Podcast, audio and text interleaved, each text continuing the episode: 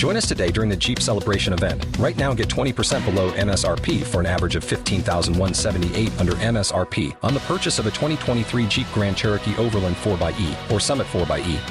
Not compatible with lease offers or with any other consumer incentive offers. fifteen thousand one hundred seventy-eight dollars average based on twenty percent below average M S R P from all twenty twenty-three Grand Cherokee Overland four by E and Summit four by E models in dealer stock. Residency restrictions apply. Take retail delivery from dealer stock by four one. Jeep is a registered trademark. What will become of a king who openly mocks a cripple and a dwarf? Edgar Allan Poe. Today on the Classic Tales Podcast.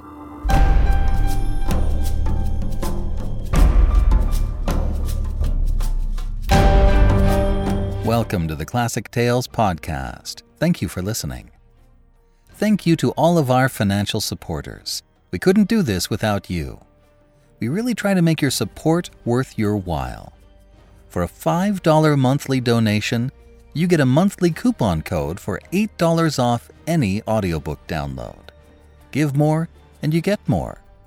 It helps us to have something to count on every month, and you help to keep the podcast going strong, giving more folks like you the chance to discover the classics in a curated and easily accessible format. Go to classic tales audiobooks dot com today and become a financial supporter. You'll be glad you did. App users can hear the short story The Murder in the Rue Morgue by Edgar Allan Poe in the special features for today's episode. And if it's more convenient, we are now streaming our episodes through a YouTube channel. A link can be found in the comments section for today's episode. Now for our personal moment. Well, the Scottish play went swimmingly. Apparently the C D C had come to the previous productions to make sure that everything was safe and that the show could, in fact, go on. So it did, and it was weird to go out. I think the last time we went out to see anything was like when we went and saw the movie Little Women a year ago. So it was an odd feeling to go out and see a show, which, I mean, this is the same auditorium we'd been to for years. To see it in this new COVID-friendly format, it was very unreal. It was just very strange and different. But Goldie did a great job. You know, there's nothing like seeing your kids up on stage. We just live for it. We went to every single performance, and we sat on the front row. Yeah, we're those parents.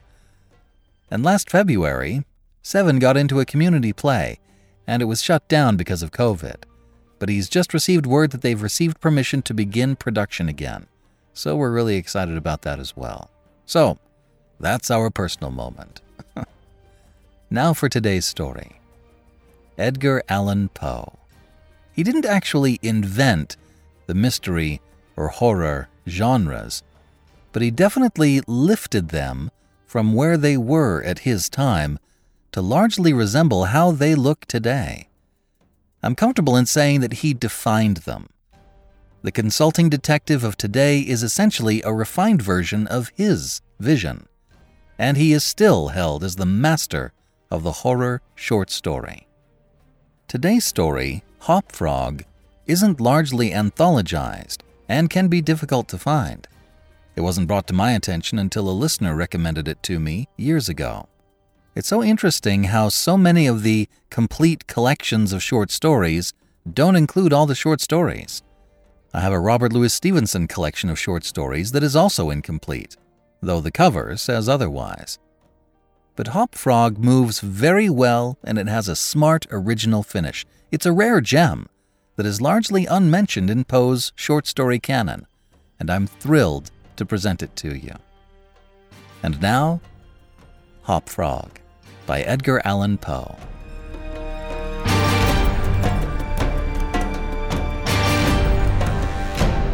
I never knew anyone so keenly alive to a joke as the king was. He seemed to live only for joking. To tell a good story of the joke kind, and to tell it well, was the surest road to his favor. Thus it happened that his seven ministers were all noted for their accomplishments as jokers. They all took after the king, too, in being large, corpulent, oily men, as well as inimitable jokers. Whether people grow fat by joking, or whether there is something in fat itself which predisposes to a joke, I have never been quite able to determine, but certain it is that a lean joker is a rara avis in terris. About the refinements, or as he called them, the ghost of wit, the king troubled himself very little. He had an especial admiration for breadth in a jest, and would often put up with length for the sake of it. Over niceties wearied him. He would have preferred Rabelais' Gargantua to the Zadig of Voltaire. And upon the whole, practical jokes suited his taste far better than verbal ones. At the date of my narrative, professing jesters had not altogether gone out of fashion at court. Several of the great continental powers still retained their fools, who wore motley, with caps and bells, and who were expected to be always ready with sharp witticisms at a moment's notice, in consideration of the crumbs that fell from the royal table. Our king, as a matter of course, retained his fool. The fact is, he required something in the way of folly, if only to counterbalance the heavy wisdom of the seven wise men who were his ministers, not to mention himself. His fool, or professional jester, was not only a fool, however. His value was trebled in the eyes of the king by the fact of his being also a dwarf and a cripple. Dwarfs were as common at court in those days as fools, and many monarchs would have found it difficult to get through their days. Days are rather longer at court than elsewhere. Without both a jester to laugh with and a dwarf to laugh at. But as I have already observed, your jesters, in ninety-nine cases out of a hundred, are fat, round, and unwieldy, so that it was no small source of self-gratulation with our king that in Hop-Frog, this was the fool's name, he possessed a triplicate treasure in one person. I believe the name Hop-Frog was not that given to the dwarf by his sponsors at baptism, but it was conferred upon him by general consent of the seven ministers, on account of his inability to walk as other men do. In fact, Hop-Frog could only get along by a sort of interjectional gait, something between a leap and a wriggle, a movement that afforded illimitable amusement, and of course consolation to the king. For, notwithstanding the protuberance of his stomach and the constitutional swelling of the head, the king, by his whole court, was accounted a capital figure. But although Hop-Frog, through the distortion of his legs, could move only with great pain and difficulty along a road or floor, the prodigious muscular power which nature seemed to have bestowed upon his arms, by way of compensation for deficiency in the lower limbs, enabled him to perform many feats of wonderful dexterity, where trees or ropes were in question, or anything else to climb. At such exercises he certainly much more resembled a squirrel, or a small monkey, than a frog. I am not able to say with precision from what country Hop-Frog originally came. It was from some barbarous region, however, that no person ever heard of, a vast distance from the court of our king. Hop-Frog, and a young girl very less dwarfish than himself, although of exquisite proportions and a marvelous dancer, had been forcibly carried off from their respective homes in adjoining provinces, and sent as presents to the king, by one of his ever-victorious generals. Under these circumstances, it is not to be wondered at that a close intimacy arose between the two little captives. Indeed, they soon became sworn friends. Hop-Frog, who, although he made a great deal of sport, was by no means popular, had it not in his power to render Trippetta many services. But she, on account of her grace and exquisite beauty, although a dwarf, was universally admired and petted. So she possessed much influence, and never failed to use it whenever she could for the benefit of Hop-Frog. On some grand state occasion, I forgot what, the king determined to have a masquerade, and whenever a masquerade or anything of that kind occurred at our court, then the talents, both of Hop-Frog and Trippetta, were sure to be called into play. Hop-Frog, in especial, was so inventive in the way of getting up pageants, suggesting novel characters and arranging costumes for masked balls, that nothing could be done, it seems, without his assistance. The night appointed for the fete had arrived. A gorgeous hall had been fitted up, under Trippetta's eye, with every kind of device which could possibly give éclat to a masquerade. The whole court was in a fever of expectation.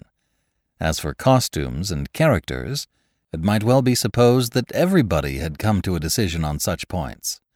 Many had made up their minds as to what roles they should assume, a week or even a month in advance, and in fact there was not a particle of indecision anywhere, except in the case of the king and his seven ministers.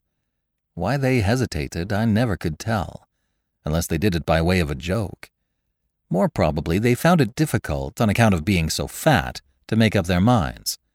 At all events, time flew, and as a last resort they sent for Trippetta and Hop-Frog. When the two little friends obeyed the summons of the king, they found him sitting at his wine with the seven members of his cabinet council. But the monarch appeared to be in a very ill humor. He knew that Hop-Frog was not fond of wine, for it excited the poor cripple almost to madness, and madness is no comfortable feeling. But the king loved his practical jokes, and took pleasure in forcing Hop-Frog to drink and, as the king called it, to be merry. "Come here, Hop-Frog," said he, as the jester and his friend entered the room. "Swallow this bumper to the health of your absent friends." Here Hop-Frog sighed. "And then let us have the benefit of your invention. We want characters, characters, man. Something novel, out of the way. We are wearied with this everlasting sameness. Come, drink. The wine will brighten your wits." Hop-Frog endeavoured, as usual, to get up a jest in reply to these advances from the king. But the effort was too much.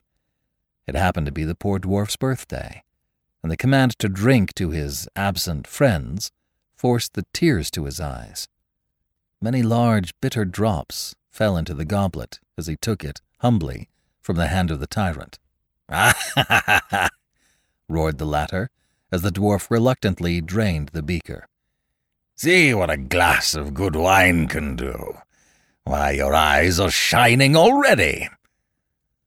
Poor fellow!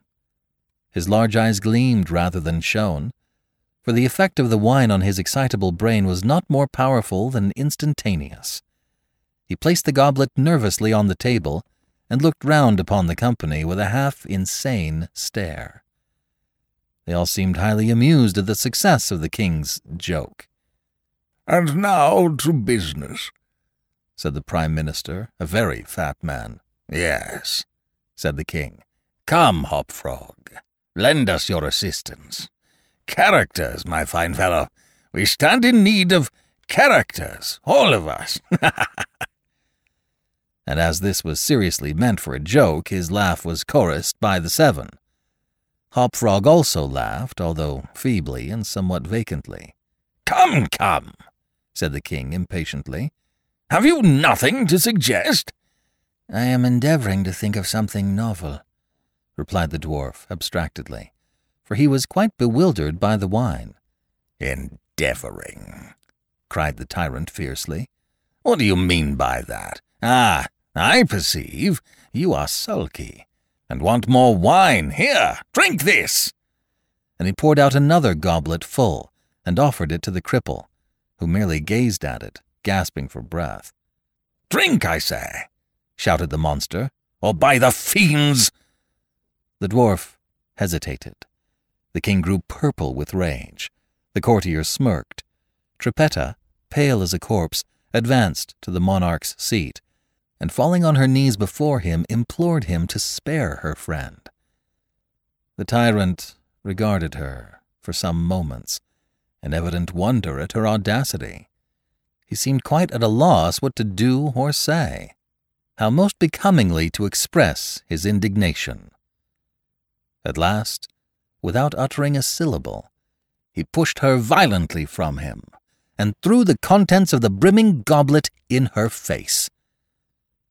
The poor girl got up the best she could, and not daring even to sigh, resumed her position at the foot of the table. There was a dead silence for about half a minute, during which the falling of a leaf or of a feather might have been heard. It was interrupted by a low but harsh and protracted grating sound, which seemed to come at once from every corner of the room. "What? What? What are you making that noise for?" demanded the king, turning furiously to the dwarf. The latter seemed to have recovered in great measure from his intoxication, and looking fixedly but quietly into the tyrant's face, merely ejaculated, "I? I? How could it have been me?" "The sound appeared to come from without," observed one of the courtiers.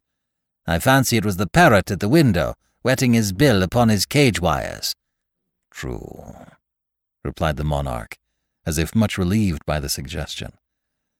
"But on the honour of a knight, I could have sworn that it was the gritting of this vagabond's teeth." Hereupon the dwarf laughed. The king was too confirmed a joker to object to anyone's laughing, and displayed a set of large, powerful, and very repulsive teeth. Moreover, he avowed his perfect willingness to swallow as much wine as desired. The monarch was pacified, and having drained another bumper with no very perceptible ill effect, Hop-Frog entered at once, and with spirit, into the plans for the masquerade. "I cannot tell what was the association of idea," observed he very tranquilly, and as if he had never tasted wine in his life. "But just after your majesty had struck the girl and thrown the wine in her face, just after your majesty had done this, and while the parrot was making that odd noise outside the window, there came into my mind a capital diversion, one of my own country frolics, often enacted among us at our masquerades, but here it will be new altogether. Unfortunately, however, it requires a company of eight persons, and—" "Here we are!" cried the king, laughing at his acute discovery of the coincidence. "Eight to a fraction. I and my seven ministers. Come, what is the diversion?" "We call it," replied the cripple, "the eight chained orangutans, and it really is excellent sport if well enacted." "We will enact it," remarked the king, drawing himself up and lowering his eyelids. "The beauty of the game," continued Hop-Frog, "lies in the fright it occasions among the women." "Capital!" roared in chorus the monarch and his ministry. "I will equip you as orangutans," proceeded the dwarf. "Leave all that to me. The resemblance shall be so striking that the company of masqueraders will take you for real beasts, and of course they will be as much terrified as astonished." "Oh, this is exquisite!" exclaimed the king. "Hop-Frog, I will make a man of you." "The chains are for the purpose of increasing the confusion by their jangling. You are supposed to have escaped, en masse, from your keepers. Your Majesty cannot conceive the effect produced at a masquerade by eight chained orangutans, imagined to be real ones by most of the company, and rushing in with savage cries among the crowd of delicately and gorgeously habited men and women. The contrast is inimitable." "It must be," said the king, and the council arose hurriedly, as it was growing late, to put in execution the scheme of Hop-Frog. His mode of equipping the party as orangutans was very simple, but effective enough for his purposes. The animals in question had, at the epoch of my story, very rarely been seen in any part of the civilized world, and as the imitations made by the dwarf were sufficiently beast-like and more than sufficiently hideous, their truthfulness to nature was thus thought to be secured. The king and his ministers were first encased in tight-fitting stocking-necked shirts and drawers. They were then saturated with tar. At this stage of the process, someone of the party suggested feathers, but the suggestion was at once overruled by the dwarf, who soon convinced the eight, by ocular demonstration, that the hair of such a brute as the orangutan was much more efficiently represented by flax. A thick coating of the latter was accordingly plastered upon the coating of tar. A long chain was now procured. First it was passed about the waist of the king, and tied, then about another of the party, and also tied, then about all successively in the same manner.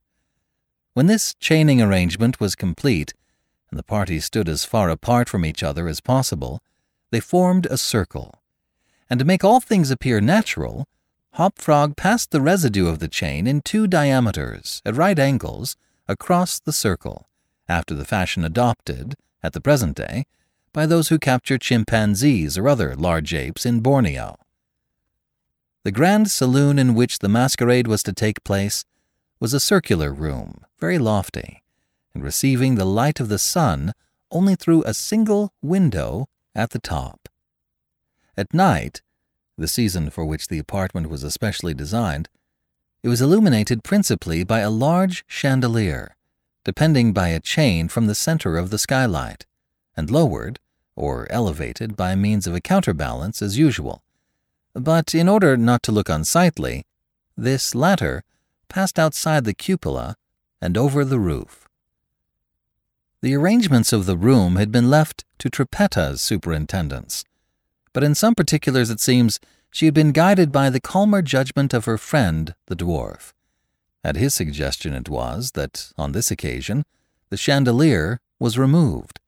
Its waxen drippings, which in weather so warm it was quite impossible to prevent, would have been seriously detrimental to the rich dresses of the guests, who, on account of the crowded state of the saloon, could not all be expected to keep from out its center, that is to say, from under the chandelier. Additional sconces were set in various parts in the hall, out of the way, and a flambeau, emitting sweet odor, was placed in the right hand of each of the caryatids that stood against the wall, some fifty or sixty altogether. The eight orangutans, taking Hop-Frog's advice, waited patiently until midnight, when the room was thoroughly filled with masqueraders, before making their appearance. No sooner had the clock ceased striking, however, than they rushed, or rather rolled in, altogether, for the impediments of their chains caused most of the party to fall, and all to stumble as they entered. The excitement among the masqueraders was prodigious, and filled the heart of the king with glee. As had been anticipated, there were not a few of the guests who supposed the ferocious-looking creatures to be beasts of some kind in reality, if not precisely orangutans. Many of the women swooned with affright, and had not the king taken the precaution to exclude all weapons from the saloon, his party might soon have expiated their frolic in their blood. As it was, a general rush was made for the doors, but the king had ordered them to be locked immediately upon his entrance, and at the dwarf's suggestion, the keys had been deposited with him. While the tumult was at its height, and each masquerader attentive only to his own safety, for in fact there was much real danger from the pressure of the excited crowd, the chain by which the chandelier ordinarily hung, and which had been drawn up on its removal, might have been seen very gradually to descend, until its hooked extremity came within three feet of the floor. Soon after this, the king and his seven friends, having reeled about the hall in all directions, found themselves at length in its center, and of course in immediate contact with the chain.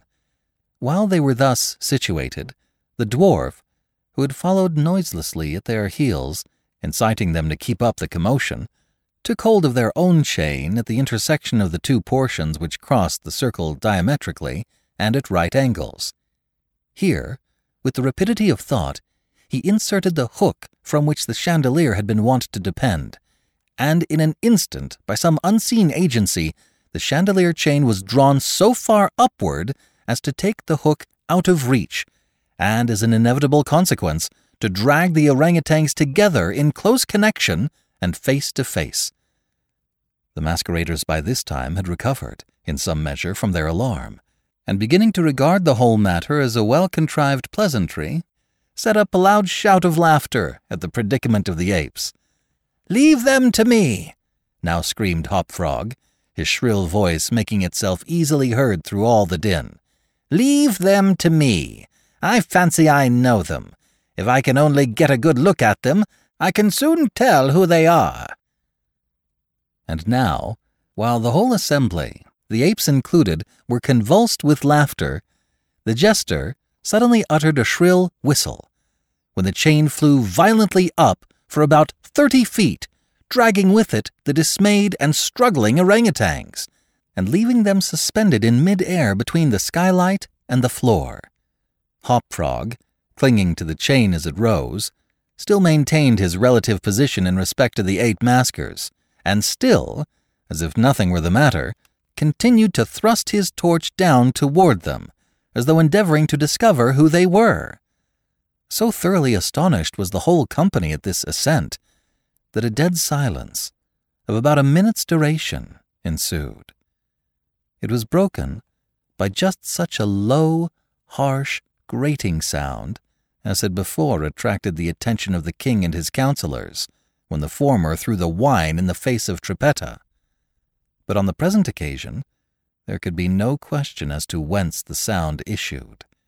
It came from the fang-like teeth of the dwarf, who ground them and gnashed them as he foamed at the mouth and glared, with an expression of maniacal rage, into the upturned countenances of the king and his seven companions.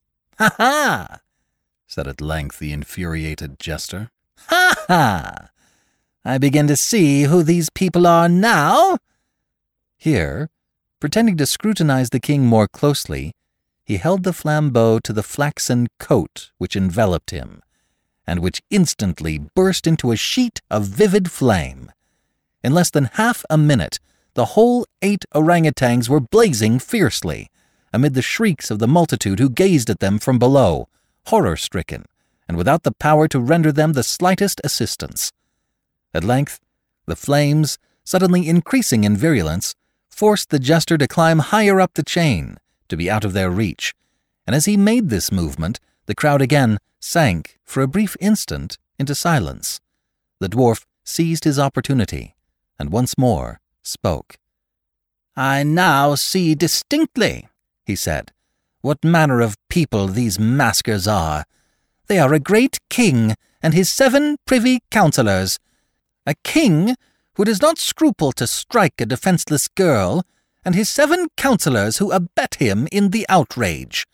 As for myself, I am simply Hop-Frog, the jester, and this is my last jest." Owing to the high combustibility of both the flax and the tar to which it adhered, the dwarf had scarcely made an end of his brief speech before the work of vengeance was complete. The eight corpses swung in their chains, a fetid, blackened, hideous, and indistinguishable mass. The cripple hurled his torch at them, clambered leisurely to the ceiling, and disappeared through the skylight.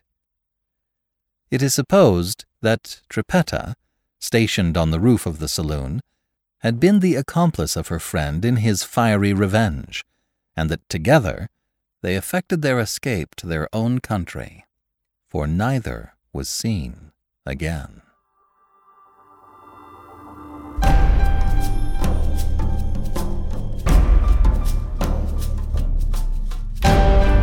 This is B J Harrison.